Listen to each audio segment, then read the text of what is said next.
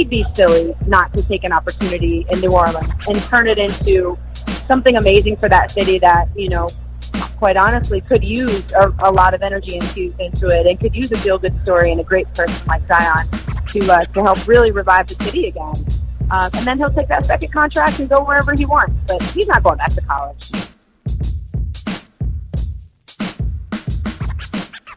The city of New Orleans just experienced its second Fat Tuesday.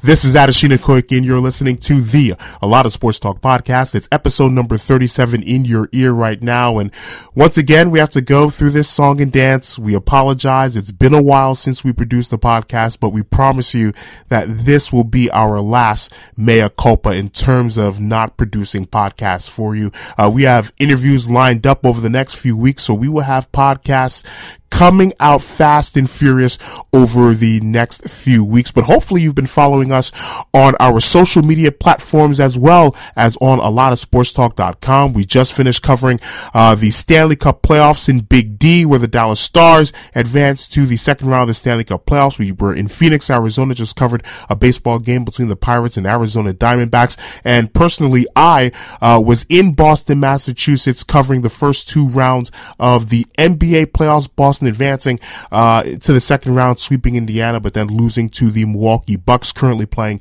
in the Eastern Conference Final against the Toronto Raptors. We hope to be in Toronto uh, early next week, covering Game Four of the series between the Raptors and the Milwaukee Bucks. Sticking with the NBA, our first guest on this episode number 37 of the A Lot of Sports Talk podcast is ESPN and Big Ten Network analyst Brooke Weisbrod, who was in the Hilton Chicago this past Tuesday for the NBA draft lottery won by the New Orleans Pelicans. They had a 6% chance of getting the number one overall pick, and they got the number one overall pick and the presumptive choice, uh, to be the number one pick. Zion Williamson was in attendance in Chicago as well as his Duke teammate from this past year, RJ Barrett. And we get a chance to talk with Brooke about what the atmosphere was like at the Hilton Chicago as the Bulls and the Knicks had their hearts crushed uh, that they did not get the number one pick. Number one goes to New Orleans. Number two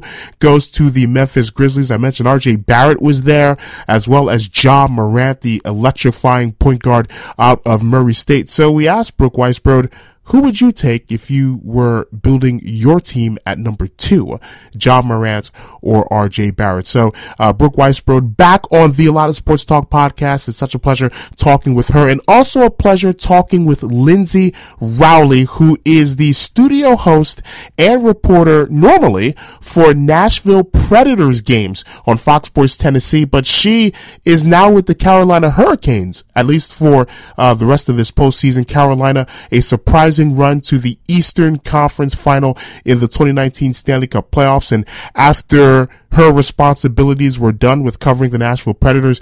Lindsay Rowley tagged along with the Carolina Hurricanes on Fox Sports Carolinas.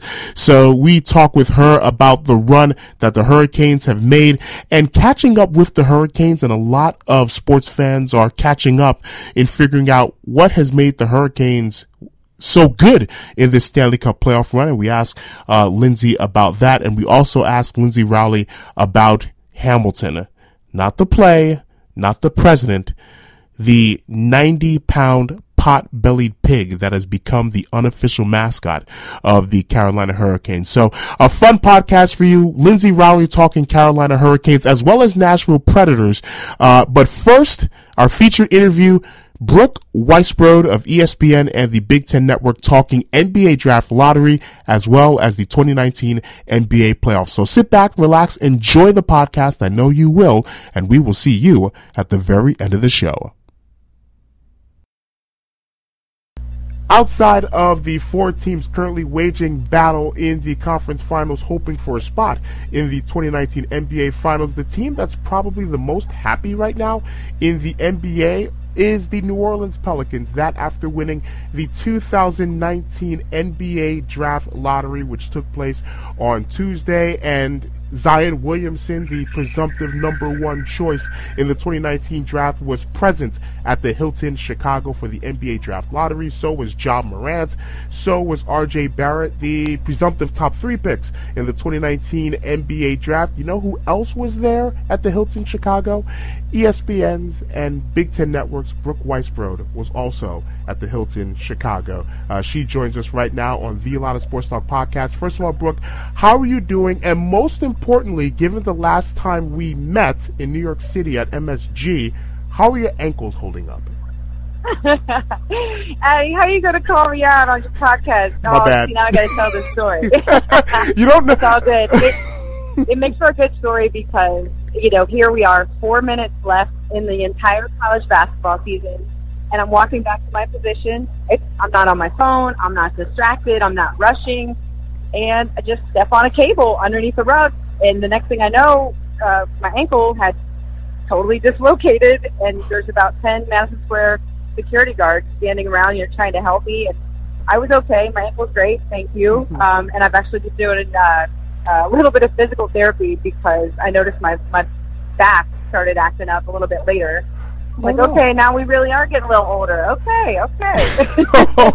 you know what? Listen, It- it- it's all good because you know if it takes toward the end of the season for that to happen, then that's that's a good sign. At least it wasn't early. Okay, well, I'm happy that you're feeling so much better. My apologies for, I guess, putting you on blast for a story that I think only a few people on the inside knew before that. Um, and yes, it, Spilling the tea yes. Uh, the buzz about the NBA draft lottery was felt all across the country, especially here in New York, given that there was a good chance, or a decent chance, that the Knicks would be uh, the team that that would have gotten the number one draft selection, but it wasn't. It was the New Orleans Pelicans. The buzz here in New York, the buzz in uh, Phoenix and Atlanta was palpable. How was the buzz at the hotel in Chicago? You were there. Tell me about that experience. Well, that's a that's a perfect way to describe it. Uh, the entire room let out. Well, because it was in Chicago, the entire room let out a collective gasp when the Bulls get seven. They're supposed to be a top four pick. This has been one of the unluckiest NBA teams in the last ten years.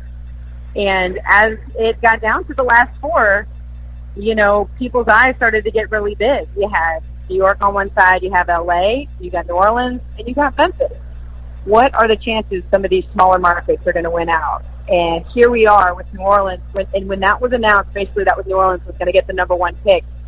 I was sitting uh, maybe five, seven feet from Zion Williamson, from R.J. Barrett, and Cam Reddish, and I think Zion was so shocked he wasn't really sure how to respond. I think it, it was one of the few things that has that might have thrown him off. I don't think he, none of us expected it.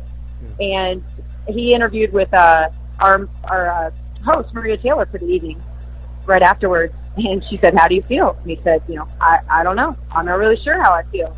And I think we can all wrap our heads around that, right? Because Yeah. we're thinking, what does this mean? Is he gonna is he gonna play there? And then as of yesterday, Brian Windhorst puts out the thought that hey, he might return to Duke.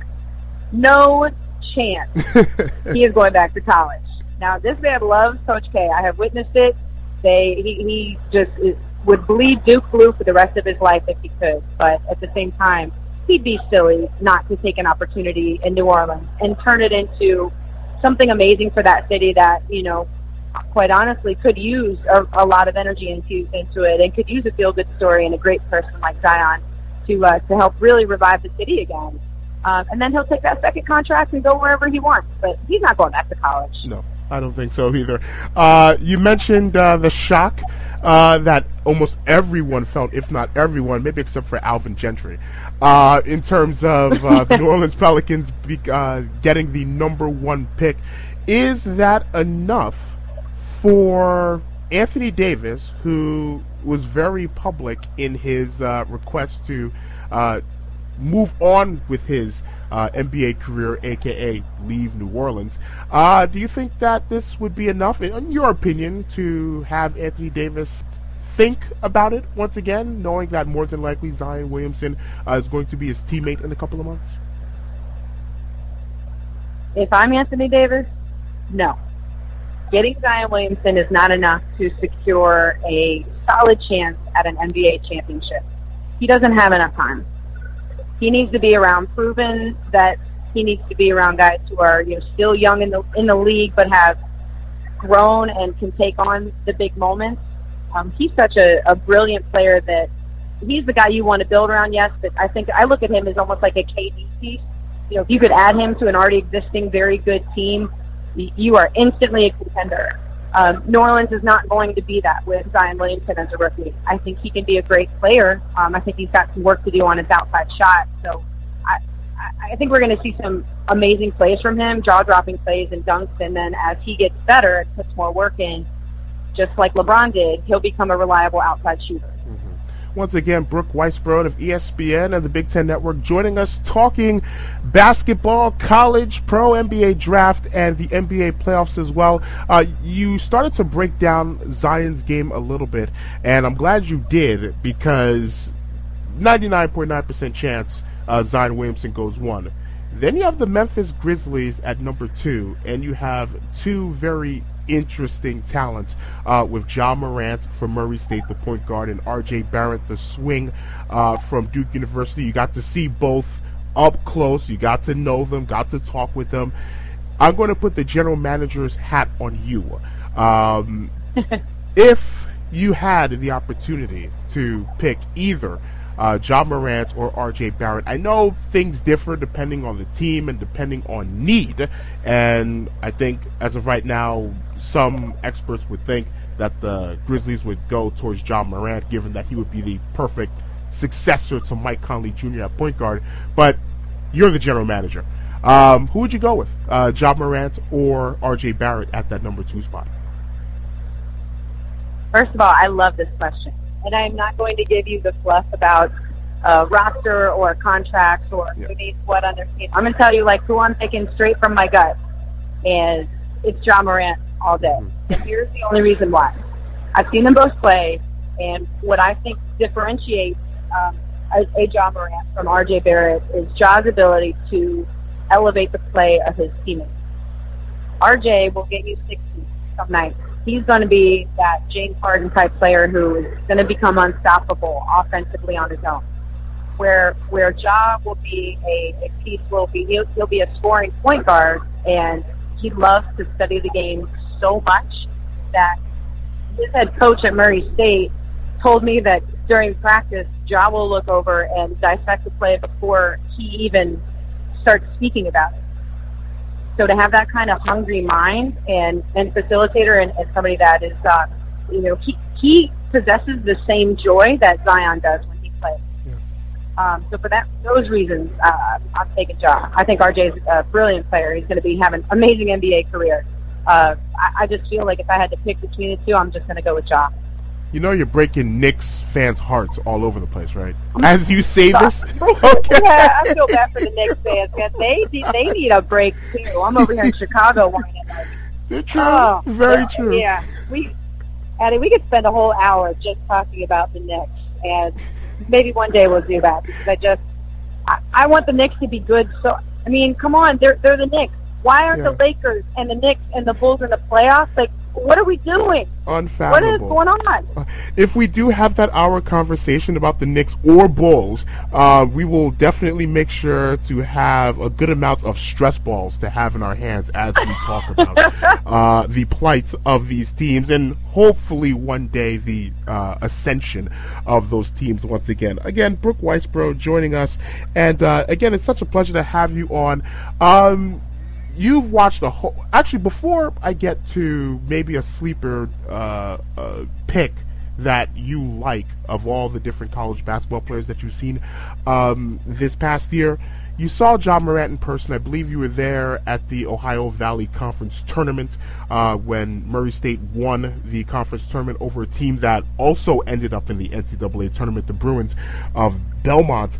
Uh, um, is there any word or words that you can use to describe watching Ja Morant? Because we got, uh, I got the opportunity to watch Ja Morant in Hartford uh, when Murray State beat Marquette and Ja Morant put up a triple double. I was speechless. Mm-hmm. I'm wondering if you have any words, all right, after watching Ja Morant in person and the impact uh, that he has just uh, as a fellow basketball junkie watching him, is there are there any words that you can come up with while watching him in person and electrify the crowd?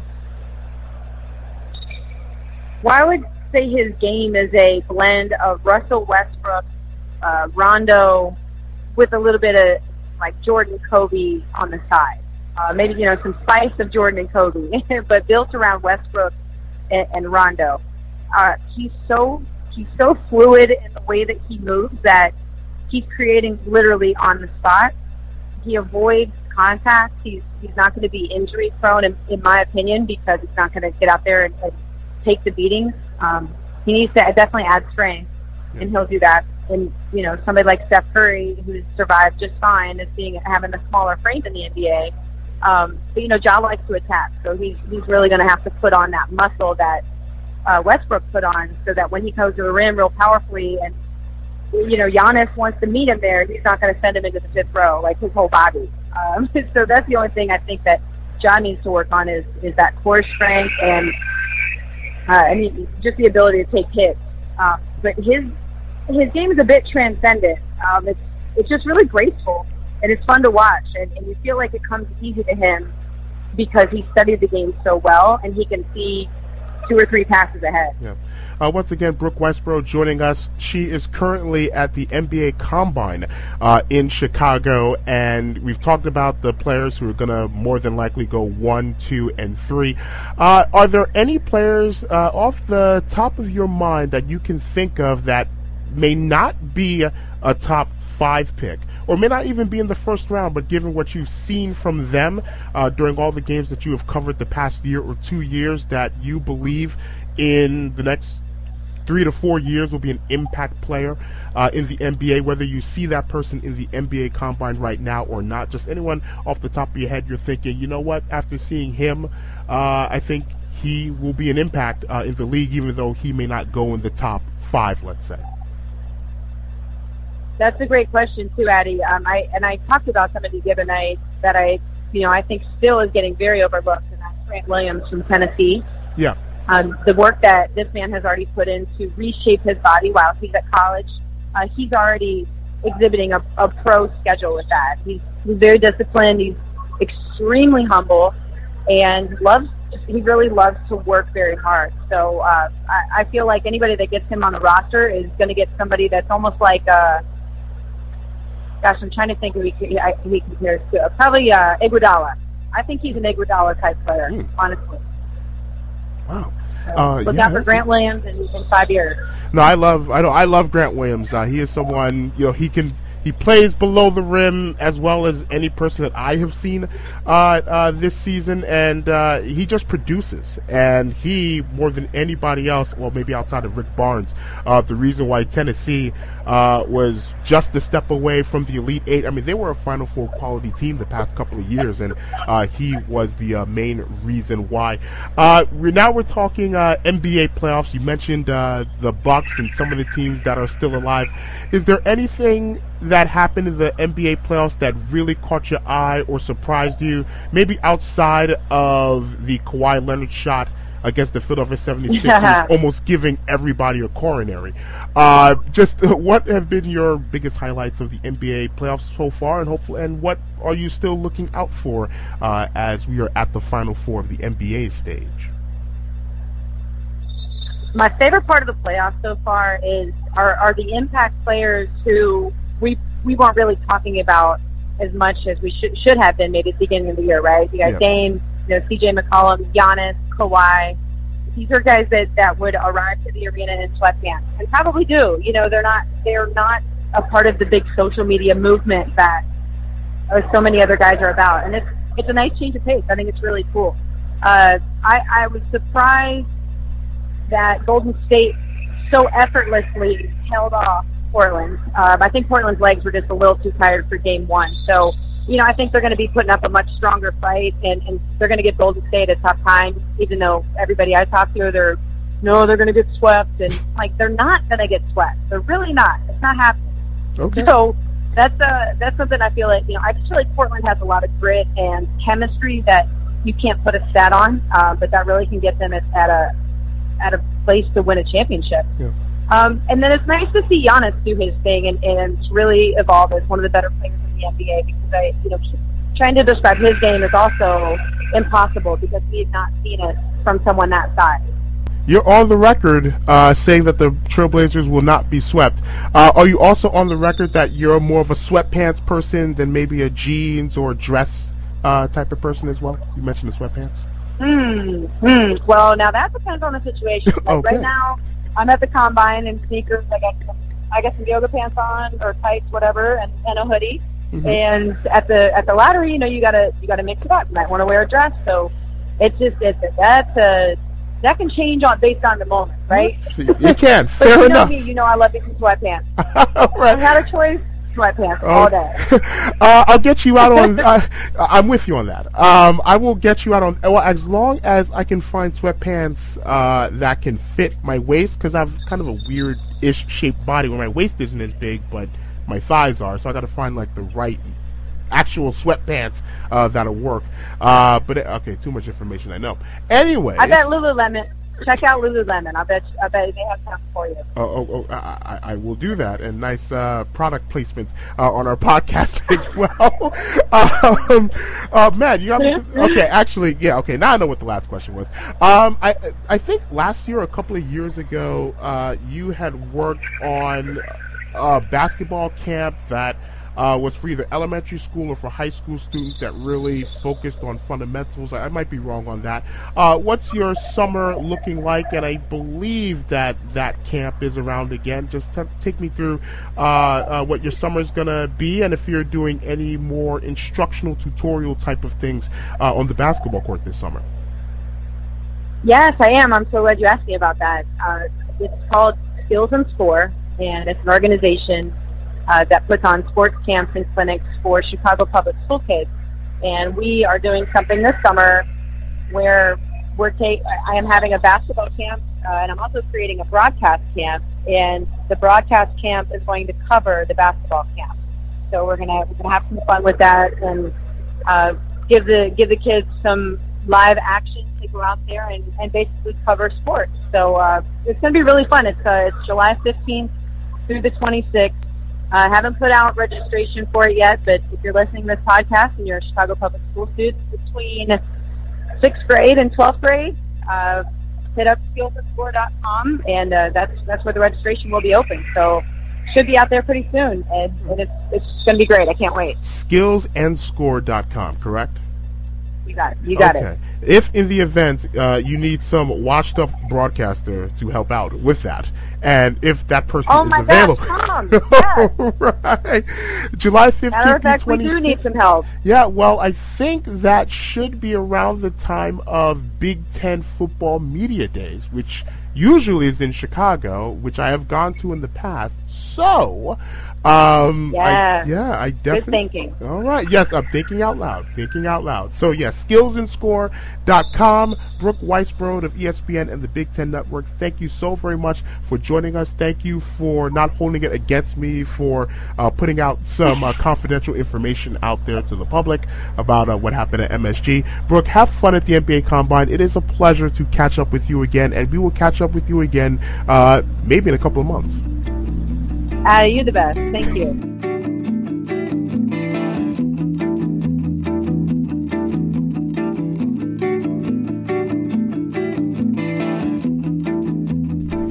It has come to a shock to a lot of fans that the Carolina Hurricanes, making their first playoff appearance in a decade, have advanced to the Eastern Conference final, waging battle right now with the Boston Bruins with a chance to represent the Eastern Conference in the Stanley Cup final and win the uh, Prince of Wales trophy, but probably not as much of a shock as what Nashville Predators fans are experiencing right now, seeing one of their beloved reporters currently reporting for a different Southern NHL franchise, at least for the time being. We are pleased to be joined right now by Lindsay Rowley, Emmy Award winning reporter and studio host for the Nashville Predators games on Fox Sports Tennessee. But as of right now, and for purposes of this podcast, she is the studio host on Fox Sports Carolinas for the Carolina Hurricanes playoff coverage.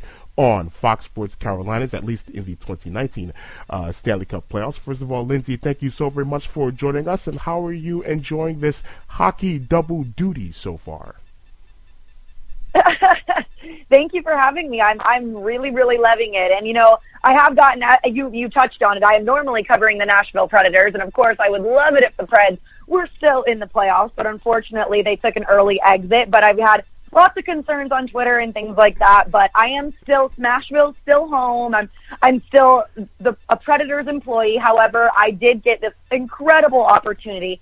Um, Fox Sports came to me and asked if I would like to switch over just for the playoffs and kind of help cover the Carolina Hurricanes in the post game shows. And it has been an absolute blast so far. Mm-hmm. Uh, so Nashville Predators fans, just rest easy. Lindsay is Smashville through and through still, as she just confirmed uh, with us right now. Uh, I think your experience right now with the Carolina Hurricanes is a shared experience with many fans who are not die-hard uh, Carolina Hurricanes fans trying to catch up and figure out how this team uh, turned it around in the 2019 portion of the 2018-2019 schedule and have gotten to the point where they defeated uh, the defending Stanley Cup champion Washington Capitals and then swept uh, the New York Islanders as well. So you've immersed yourself with the Hurricanes at least a couple of times a year because of the Predators and Hurricanes uh, playing. But uh, what are some of the things when jumping into and studying this Hurricanes team, what are some of the things that have really jumped out at you as you started to really dive in and really uh, understand and uh, put your finger on the pulse of the Carolina Hurricanes in terms of how this team has gotten this far?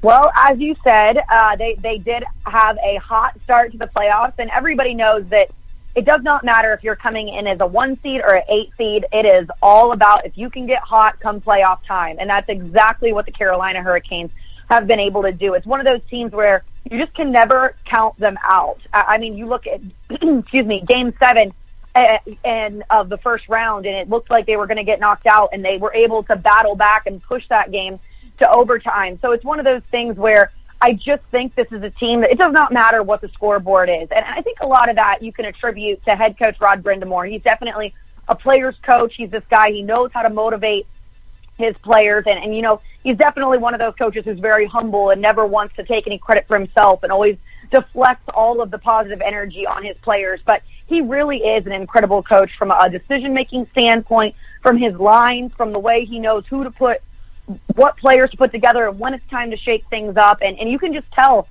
speaking with these players and being around them and the way that they play the game, how much respect they have for their head coach. And especially with him being a rookie coach, it really speaks volumes about him and, and the future that he has in the NHL being a head coach. So, um, so far it's been really, really fun to watch and it all boils down, like I said, to what team can get the hottest in the playoffs. And so far, I think majority of people would agree, even putting game one aside of the Eastern Conference final, but so far, the Carolina Hurricanes have been that team that has been the hottest here in the postseason. Uh, you mentioned Rod Brind'Amour and uh, his uh, rookie season uh, as uh, a head coach behind the bench with the Hurricanes, and he was the captain of the uh, Hurricanes team that did win the Stanley Cup in 2006. I'm, I'm just wondering, during this playoff run, Carolina has dealt with a rash of injuries going back to the Washington series with Andrei Svechnikov and Michael Ferland uh, getting hurt. The Islanders series, Peter Mrazek uh, gets hurt. Curtis McElhinney has to step in in goal and has done uh, really well. Trevor, Ram- Trevor Van Riemsdyk got hurt as well, and some of those players have come back, and others, uh, specifically Van Riemsdyk, will not be back. Uh, and as I said, you mentioned Rod Brind'Amour. How has he and this team dealt with these rash of injuries, and what's been the most impressive part of some of of the other players uh, having to step up uh, despite uh, all of these injuries in some high level, high stress situations.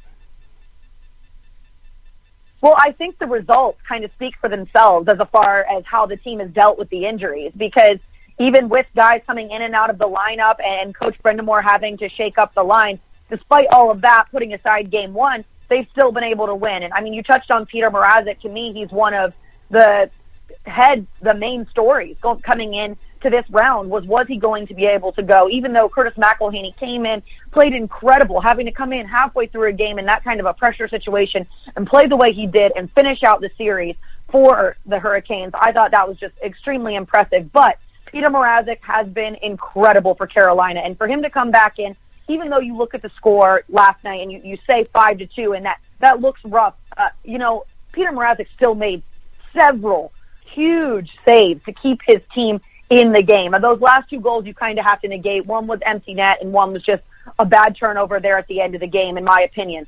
So I, I think Peter Mrazek really stepped up. It'll be interesting. There has been some talk, you know, will they go back to Curtis McElhinney? Just my opinion. I think they'll probably stick with Peter Mrazek because he did play very well in game one. Um, but, you know, obviously the coaching staff, they know best. Coach Brind'Amour has proven that. So we'll see. It should be interesting on Sunday to see whether they stick with Peter Mrazek or maybe potentially go back to Curtis McElhinney. But going back to your original question, there has been a lot of injuries coming in and out of this lineup, and, and you asked how has the team dealt with it the best answer I can give you is look at the win column. That's how they've dealt with it. They've stepped up no matter what the lineup has been. Uh, Lyndsay Rowley joining us uh, for Fox Sports Tennessee and currently uh, contributing to Fox Sports Carolinas with the Carolina Hurricanes playoff coverage uh, for the 2019 Stanley Cup playoffs. Uh, you have spent some time uh, at PNC Arena, the home arena for the Carolina Hurricanes as well, and I am sure that it is at a fever pitch and then some during the games.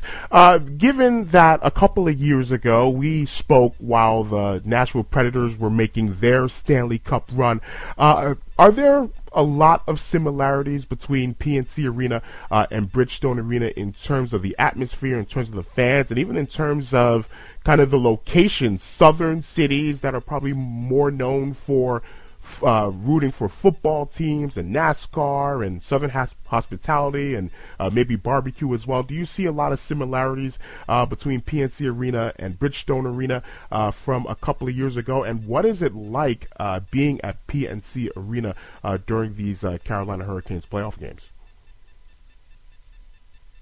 Well, that's a tough question because as far as the arenas go, they're polar opposites because okay. Bridgestone Arena is downtown on Broadway, surrounded by bars, and PNC Arena there is nothing around it at all. Um, it's, I don't want to say out in the middle of nowhere, but there's nothing around it at all. Mm-hmm. So um, as far as the actual like physical location of the arenas, they're completely different. But as far as the fan bases go, I would definitely agree that there are a lot of similarities, and especially just the way that, for example, Nashville rallied around the Nashville Predators when they made their big run. That's the same way that Raleigh has really rallied around this team. It's really been fun to see. I mean, you look at downtown Raleigh, even last night with it being an away game, they had thousands of people out on the street, shut down the main drag. It was incredible to see just people everywhere. You know, we were broadcasting a show from PNC Arena, but they had the watch parties downtown, so we had cameras downtown capturing all of it. And it was so exciting to see all of the fans, just how much they've just jumped on board with this team and, and how supportive and crazy it's been. And I can tell you from Ross Round being at home in those arenas, it was crazy. I mean, you could barely hear yourself think at, at, at certain points. And, you know, I really love that PNC, they do this welcome in as a, you know, a two minute countdown clock before the team comes out to the ice and they start the clock starts winding down, and that's when the team hits the ice when it hits zero, and it just gets louder and louder and louder. And when the, it hits zero, they have a camera in the locker room that shows the team coming out onto the ice. And at that point, when it hits zero, it is just as loud as can be in that arena. And they've really done a great job with that atmosphere here in the playoffs. So as far as fan bases getting crazy, having fun, uh, you know, really rallying behind the team. Very similar in that way, and I've been really impressed with the Carolina Hurricanes fans. They've been incredible. Uh, I think uh, for a lot of the casual fans, uh, some have picked up on the whole storm surge, uh, the uh, uh, celebrations that they've had, the Hurricanes have had on the ice after uh, wins in the regular season. At least I know they've tamped that down uh, during the postseason, and that's brought a lot of attention, uh, especially from um, hockey commentators uh, uh, north of the border, specifically with Don Cherry uh, from Hockey Night in Canada and his his coach's corner calling, I guess the team quote a bunch of jerks, and that's something that they have embraced. You've seen the T-shirts all around PNC Arena. Is do you think that? of course, the fans have embraced it, Uh, the ownership has embraced it. Of course, they've printed it on shirts and they've sold it. Uh, do you think the players have embraced this whole bunch of jerks uh, mentality? I'm sure they have, at least with their celebrations. Uh, but do you think they've embraced that and turned that into a uh, almost chip on their shoulder during this run, maybe? Um, I don't know about a chip on the shoulder, but I mean, they definitely have embraced it in the way of the celebrations. They don't do the celebrations in the postseason. Yeah. So they haven't really embraced it in that way. But, um, but I think, yeah, throughout the season, they definitely embraced in the regular season and, and it gets definitely fired them up a little bit. And it's definitely, I mean, there's no bad blood or anything because it's honestly turned into something that's really awesome. So I wouldn't say it's necessarily something that I don't want to say fired them up, made them angry, anything like that, but they definitely embraced that saying of a bunch of jerks. And it was really awesome when, and like you said, all the, the fans have really embraced it. Lots of t-shirts. You see it all around town. It's really cool to see. But, um, I think from a fan base standpoint, absolutely, definitely embrace it. And the players, of course, during regular season, because if they didn't embrace it, they probably would have stopped doing the celebration. exactly. So they obviously did embrace it because they, they, they continued with those celebrations, which were really entertaining to watch. Yeah. Uh, do you have a favorite? celebration uh, from the celebrations you might have might have uh, seen in the past? Oh my gosh, uh, you know, honestly, probably not because they're all equally. I mean, I was just always excited to see what they would come up with next yeah. because they were always so creative. Yeah, uh, I think I would have to go with the uh, Duck Duck Goose one since I think the last time I played it I was seven. Yeah, that was a good one. yes. Uh, so once again, Lyndsay Rowley joining us, uh, contributing uh, as studio host for Fox Sports Carolinas during the Carolina Hurricanes playoff run, but also working for Fox Sports Tennessee as the Nashville Predators uh, studio host, and we've been talking about uh, all of the things that have made the Carolina Hurricanes who they are uh, during the Stanley Cup run. But be honest, uh, the best part about being around the Carolina Hurricanes is being around a 90 pound pot belly pig. Uh, tell me about Hamilton. Hamilton is so much fun. We love Hamilton. he is incredible. You know, he's He's been on all of our post game shows when we're at when the team is at home. He's been right in front of the desk the entire time, tail wagging, so excited. And you know, my uh, my analyst and I, Shane Willis, we sit we stand ringside during the game and do social media hits. And Hamilton is always right next to us, and his owners are always feeding him fruit. And and you know, it does get a little loud in there for Hamilton sometimes, so they have to cover his ears. And it's it's it's very very sweet. And he's been definitely a very welcome co- contribution to the Hurricanes fan base. But he also every and I'm not sure if you know, but every game that he's been to, the team has won. So he is six and zero oh right now. Hmm. Um, so he was he was down down Raleigh last night, but of course he did he did not make the trip to Boston. So it'll be interesting to see if he can continue his streak when the Hurricanes come back to Raleigh. Gotcha. Well, I, I'm sure Hurricanes fans at some point, and I know it's kind of tough to herd uh, pig from Raleigh, North Carolina, and uh, fly it up to uh, Beantown. But uh, but, uh, but who knows? Maybe if uh, there is a game seven or a must-win game uh, in Boston, maybe uh, Hamilton. Uh, uh, you and, never know. And his owners will make uh, the trip. Uh, I can't have you on uh, talking hockey without talking about uh, the Nashville Predators as well. Uh, they had another uh, really, really good season. Uh, it went down to the last game where they had to beat Chicago to win the division. They came back in that game, uh, won their last regular season game, won the division, uh, but their season ended in uh, disappointing fashion, as you mentioned, the first round uh, in Dallas in six games. Uh, I guess what went right uh, for the Nashville Predators this season, and I guess what was their uh, I guess downfall. I know uh, they had a power play that just never really fired uh, all season long. They tried to address it, and it never really uh, came through, um, and it you know let them down in that series. Uh, how would you describe uh, the 2018-2019 Nashville Predators season? No, you're definitely right. That you know the power play was frustrating for. I mean, putting me aside and the fan base aside, I mean, just knowing the coaches and the players, I mean, they really, I mean, it's not one of those things where it's like they never worked on it. They worked on it all the time. And, you know, Coach Laviolette always telling me how much that they were, they were working on it. So it wasn't something where the effort wasn't there, but like you said, they did certainly struggle in that area throughout the season. And then in the postseason, of course, But throughout the season, you know, there was a lot of different factors that contributed to this being a successful season. I mean, you can point obviously to Pekka Rinne. He had an incredible season, and all, as well as Juuse Saros. Um, that was just a great tandem for the Nashville Predators to have full confidence, whether it was Pekka going or it was Juuse going. Um, and in, in years to come, that's going to be a really fun duo to watch develop it in the way that Juuse steps up more and probably gets more games in the future. So that'll be fun to watch for. But as a whole, I mean, big seasons for guys like Viktor Arvidsson. Um, you know, on that top line, he had incredible season, especially considering he wasn't even in the entire season. He suffered an injury and was out for a chunk of the season and still managed to break records and set records for the Nashville Predators as far as offensive production goes. So he was incredible. That top line altogether was great between Viktor Arvidsson, Ryan Johansen, and Philip Forsberg. Um, definitely going to be a highly anticipated line for next year because they have they have big shoes to fill from the year that they had this year. They were absolutely great, and then defensively, uh, I think the Nashville Predators lived up to their reputation as far as having one of the best defenses in the league. And Roman Josi and Ryan Ellis and Mattias Ekholm, PK Subban. Um, I could go on, but people just stepping up. You know, Dante Fabbro is going to be one of those guys who's going to be really fun to watch. Joined the team late, very young guy, and was able to come out and be a very solid defenseman for the Nashville Predators. I'm really excited to see what he does in upcoming years. So yes, it did end shorter than the Nashville Predators would have liked. However, I think it's safe to say that the future is very bright, especially with the youth they have on this team and proven that playing at their top level, man, it's tough for them, anybody, to compete with the Nashville Predators when they're playing at their highest level. Yes. Uh, I think uh, after a couple of years, I think a couple of years ago, after we talked about the Predators, you jumped uh, to covering uh, the ACC baseball season, baseball tournament. Um, I'm wondering now that you've done Predators and now you're with the Carolina Hurricanes. I think you may be doing ACC baseball as well. I'm wondering, do you ever get any rest?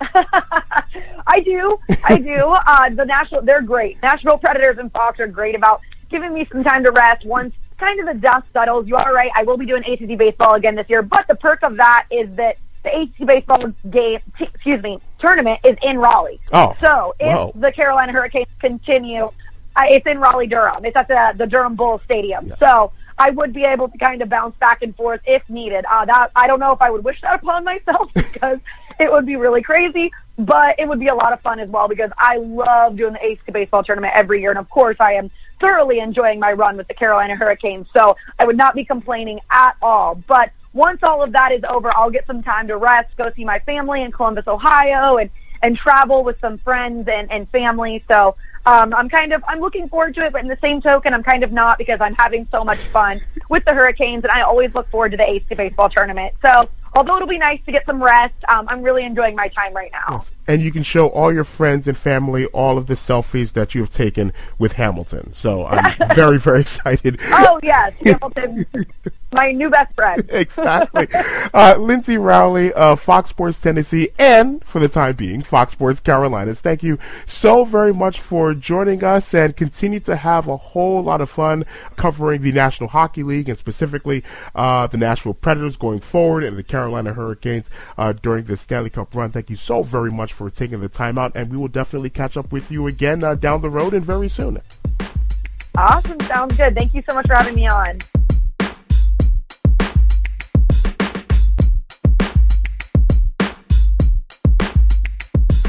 Honestly, who doesn't want a 90 pound potbelly pig as a pet?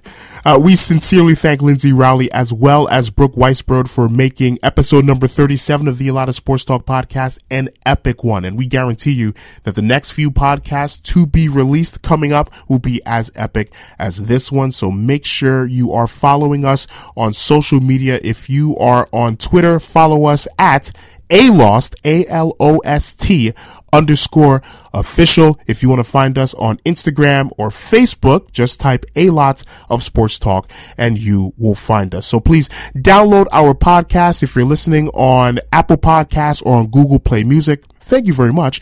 Uh, we will soon be on Spotify and Patreon, so look out for that as well. And when you download these podcasts and listen to these podcasts, please leave feedback. We want your feedback. We'd love your feedback, but it doesn't have to be positive feedback, just honest feedback about our episodes. Uh, we want you to have as much fun listening to these podcasts as we had putting these podcasts together and doing these interviews as well. So it would mean a whole lot to us if you can provide some feedback for our show. So once again, thank you so very much for listening to episode number 37 of the A Lot of Sports Talk podcast. Episode number 38 will be out next week. And again, follow us on social media as well as our website, a lot of sportstalk.com. Thank you so very much for joining us. My name is Adeshina Koiki. We will see you next week for episode 38 of the A Lot of Sports Talk podcast. Thank you so very much for listening. Again, this is Adeshina Koiki. We hope you have a wonderful sports day. Take care. Bye bye.